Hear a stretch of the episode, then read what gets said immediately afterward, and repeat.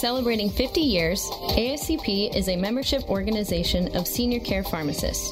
Our mission is to promote healthy aging by empowering pharmacists with education, resources, and innovative opportunities. Learn more at ASCP.com. ASCP, experts in medication management, improving the lives of older adults.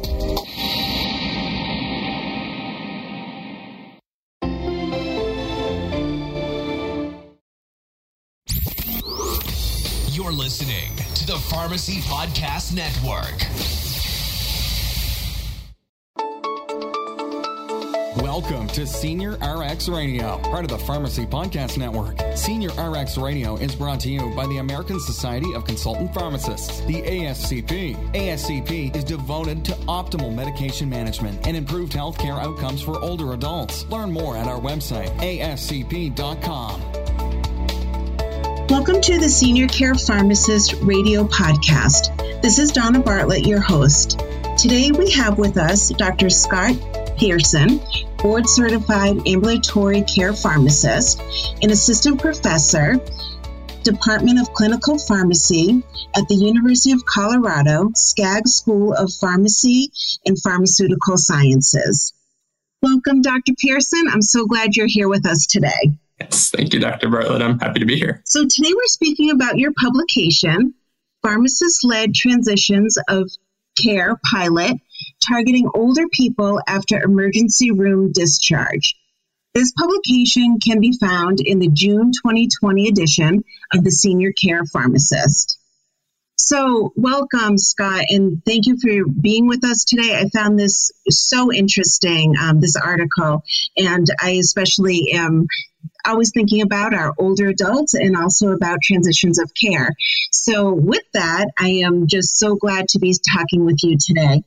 I'm really interested to know how you came about.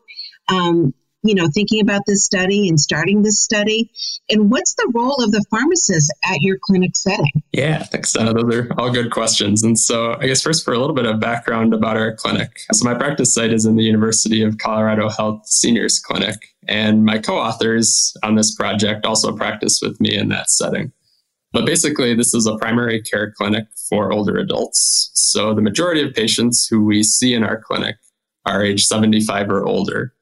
And as far as our role as clinical pharmacists, I'd say we kind of have a mix of more independent pharmacist run services, as well as because we are embedded in the clinic, we also oftentimes will get curbside consults from various other members of our clinic team. And I'd say overall, it is a very interdisciplinary and kind of a team based clinic. But as far as some of the more independent pharmacist run services that we have, we do have collaborative practice agreements for both diabetes and hypertension. So we do a lot of management of these disease states. We also do a number of types of reviews screening for high risk medications in our older adults. So specifically, as part of a fall prevention clinic, we will help to review medications that might be placing patients at risk of falls. Um, also, when patients might be coming in for a cognitive assessment appointment, oftentimes the providers will kind of consult us to review those medications for things that could be impacting memory. And so, I guess with both of those, we definitely do have our minds tuned in to deprescribing when it comes to those more high risk medications. Um, and a lot of times we actually are working with patients on different types of taper algorithms. I guess the other big thing that we really do quite a bit of in our clinic is related to transitions of care. So before we had the idea for this project, something that our clinical pharmacists have been very involved in is our transition of care process for our patients who end up being discharged from the hospital. So when this happens, um, where we fit in as kind of the pharmacists is before patients end up coming back in for their hospital follow up appointment, what we'll do is essentially a comprehensive medication review. So we'll review all of the hospital discharge summary, all of the medication changes that occurred, um, kind of comparing this with all of their problem lists and other medications they were on previously. And then we'll outreach the patients over the phone to complete a medication reconciliation and just making sure that patients incorporated any of the changes that might have been made at discharge.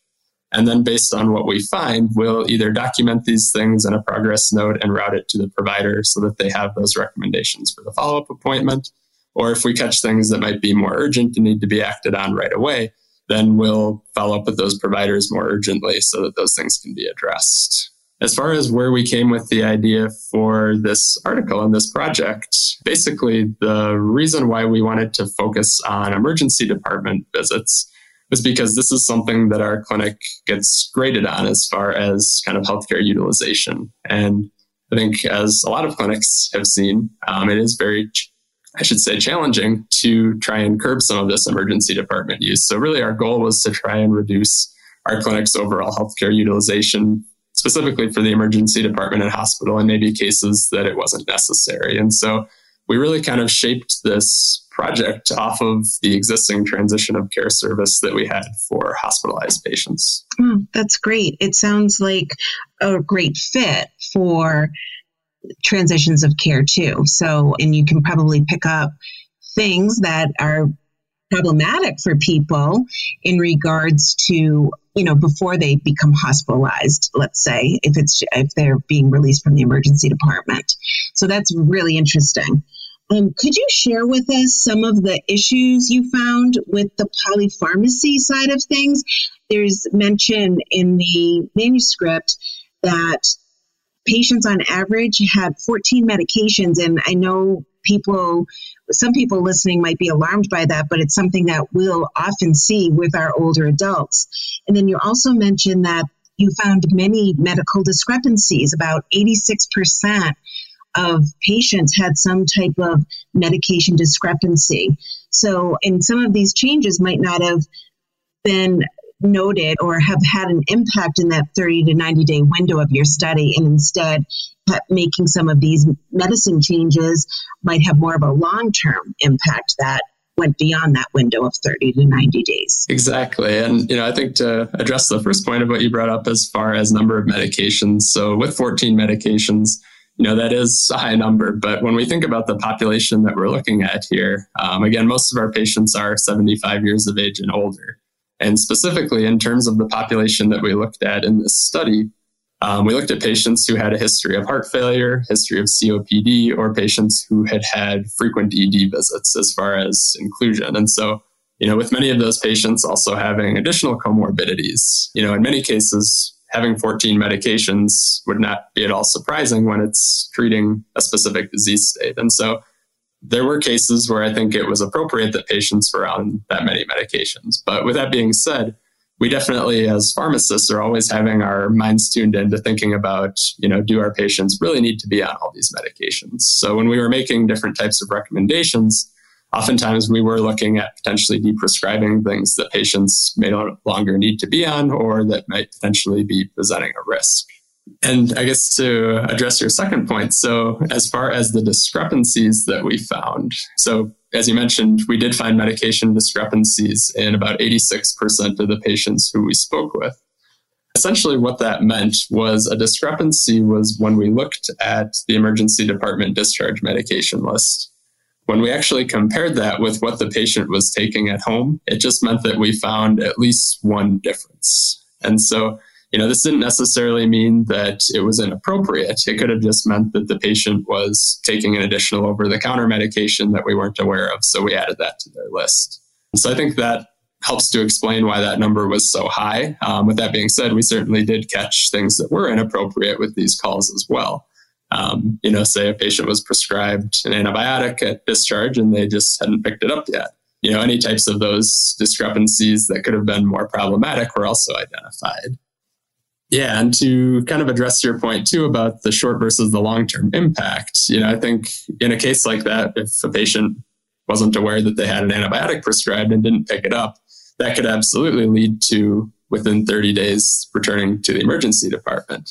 But when we think about some of these other types of things we might have caught, if it was something that was maybe a medication discrepancy that wasn't directly related to the reason for the emergency department visit, you know, that might have been something that in the long term was certainly a good thing, but it might not have been recognized within that maybe 30 to 90 day window that we looked at. And you bring up some great points in your comments on that, Scott, in regards to appropriateness. We always think about that. Are medications appropriate? And near and dear to me is deprescribing. And like you said, with many of us pharmacists and uh, many of us working with older adults, we are really thinking about are medications appropriate and trying to reduce anything that's inappropriate. And our older adults are making switches um, for that. So, all really important points, and so important the work that you're doing in your clinic for this particular population. Thank you. So, when you were talking about the counseling services, I know that these are time consuming. You spent a lot of time with patients, and it just that comprehensive review can be just more than you even expect, especially when people are thinking about even their over the counters and things that they might have forgotten, like, oh, I, oh yeah, I take an inhaler too, by the way. And then that could be shifting your conversation because they might not be thinking of that when they first initially um, provide information. So I'm sure that there's a lot that went into that and maybe, you know, added things as your conversations went on. But there was some speculation in the actual article that, you know, maybe a more targeted approach as to what was going on or maybe related to the emergency department visit or something might have been a possibly better approach. What are your thoughts on that? Yeah, I think that's a great question, Dad. So, you know, the as you said, the intervention was very time consuming. And I think something that we realized with making some of these calls was that because we were including patients based on specific criteria, such as a diagnosis or a number of emergency department visits, it didn't necessarily mean that there were actually any medication related changes being made at discharge. And so oftentimes we would be calling patients, we'd be doing this comprehensive medication review and medication reconciliation, but really this had nothing to do with why they were even in the emergency department. And so with this, I mean, we certainly did catch things and I think made some good interventions, but you know, in looking at what might be the most efficient and the most appropriate approach for these patients, um, something that we were thinking about as far as if we were to adjust this intervention would be maybe looking only at patients who were started on a new medication. Because within the study, we saw that the patients who we outreached, only about 40% of those were actually started on a new medication at discharge. So potentially only looking at these patients who maybe had a higher likelihood of having a medication related issue occur.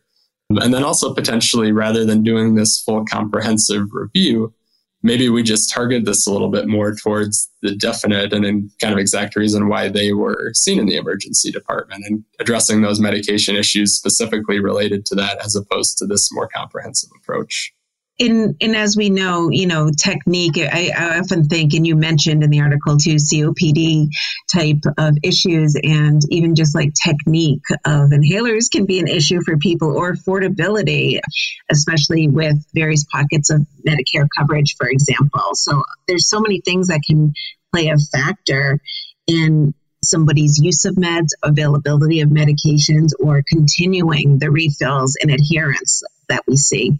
So I'm sure that there was a lot of that happening as well. I know that you, you know, in your article, you do state that the study did not find a statistical benefit for the pharmacist led post emergency department discharge scenario. However, there were so many points that were brought forth.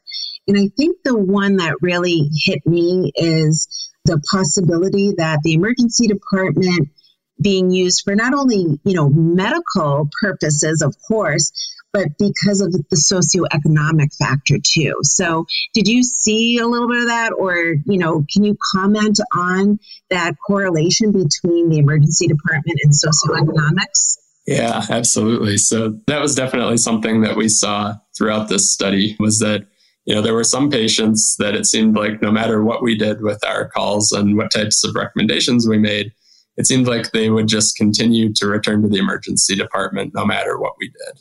So I think, you know, related to this, I think health literacy certainly was a factor in some of these cases. And, you know, when you put yourself in these patients' position, I think it is challenging to try and navigate all of this. So figuring out what constitutes an appropriate reason to use the emergency department versus looking at maybe when it might be more appropriate to be seen in clinic versus going to urgent care so we certainly tried to provide some of this education to patients, but I think that health literacy was definitely a piece of this. And, you know, I think when you think about, like you mentioned, with patients who might have maybe lower socioeconomic status, Um, perhaps they don't have a working phone at home. And so in those cases, maybe they don't have the ability to call the clinic and try and be seen. Whereas if they just go into the emergency department, they know that they'll be seen right away.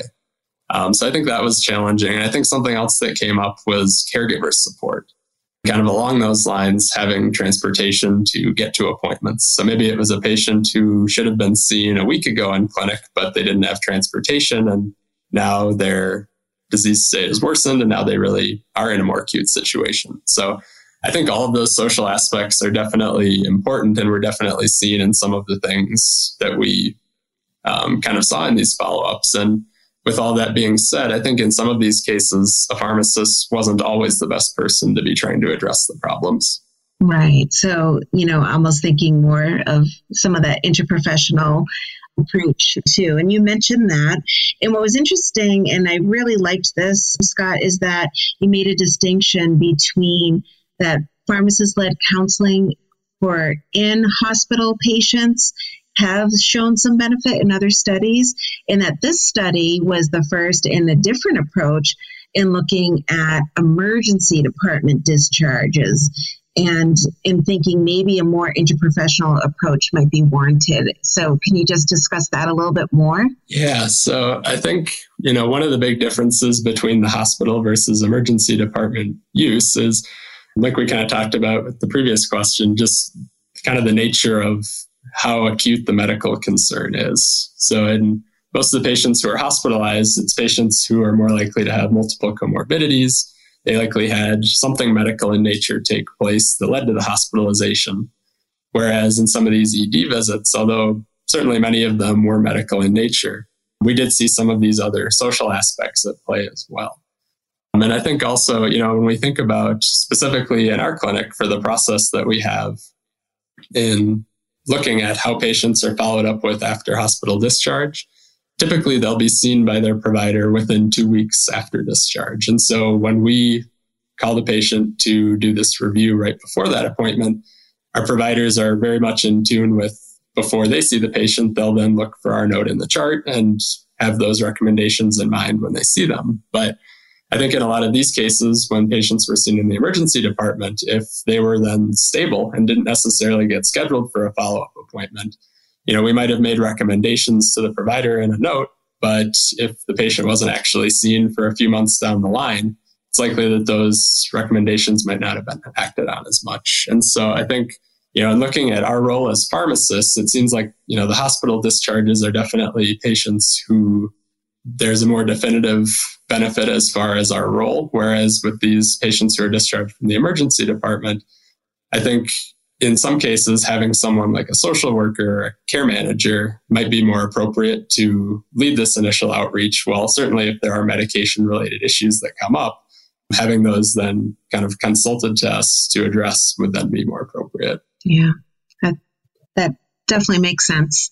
And really, that whole interprofessional education that we teach to pharmacy students too is so important. And that just shows the importance of that interprofessional type of work environment that we do find ourselves in now and and how everyone's expertise really plays a part in helping patients. So that's a great point to be made for certain. So, Scott, just in general, I, again, I think it was a great article in regards to transitions of care, thinking a little bit differently about this, like the emergency department type of discharge versus in hospital discharge. Maybe what we see in some of the clinics that have pharmacists available in them and, you know, doing more of that ambulatory type of counseling as well. But I think that this was a really unique approach I'm just curious, do you have any recommendations for pharmacists in general or maybe student pharmacists who are listening in too on moving forward in this area? Any any considerations you would have us be thinking about in regards to being able to help people in either your environment where you're at or thinking more about this emergency room discharge even? Sure. So, Don, I think, you know, first talking about pharmacists, I think just when we look at any type of new service that we're thinking of and trying to implement in one of our clinics, it's important that we think of ways that we want to try to evaluate that down the line. because I think it's easy for us as the pharmacists who are more on the front line who are seeing these patients. It's pretty easy to get into a specific routine. And for example, when we were actually making these calls, on the patient level, we definitely saw some benefits in terms of different types of interventions we made. Um, but when we kind of back up and look at things from more of a bird's eye view, like you mentioned earlier, this was a very time intensive intervention. It was a lot of resources that we devoted to it. And so rather than just continuing to work on this project for a more definitive period of time, I think it was worthwhile that we did take a look after this six month pilot to see if this was really the best approach. And again, although there were certainly positives to take from this, I think keeping in mind what types of adaptations could potentially be made um, and thinking about what can make a service more sustainable long term in terms of working with your stakeholders. So that would be a recommendation, I think, just for pharmacists in general and looking at any type of service being implemented.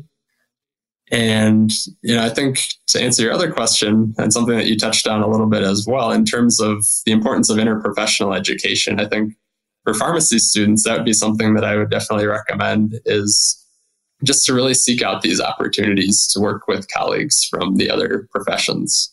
Um, as I mentioned, I'm lucky enough to work in a really great interprofessional clinic where every day I learn something from someone who has a different training and background than I do. And I think that was something that we really saw as a part of this project is when we did hear those things come up that maybe were a little bit outside of my scope. Um, I was comfortable being able to say, is it okay if our social worker gives you a call back? And so I think just being able to identify those things that maybe someone else is better able to address than you um, in the long run is just going to improve the overall patient care that we have in the clinic. That's great.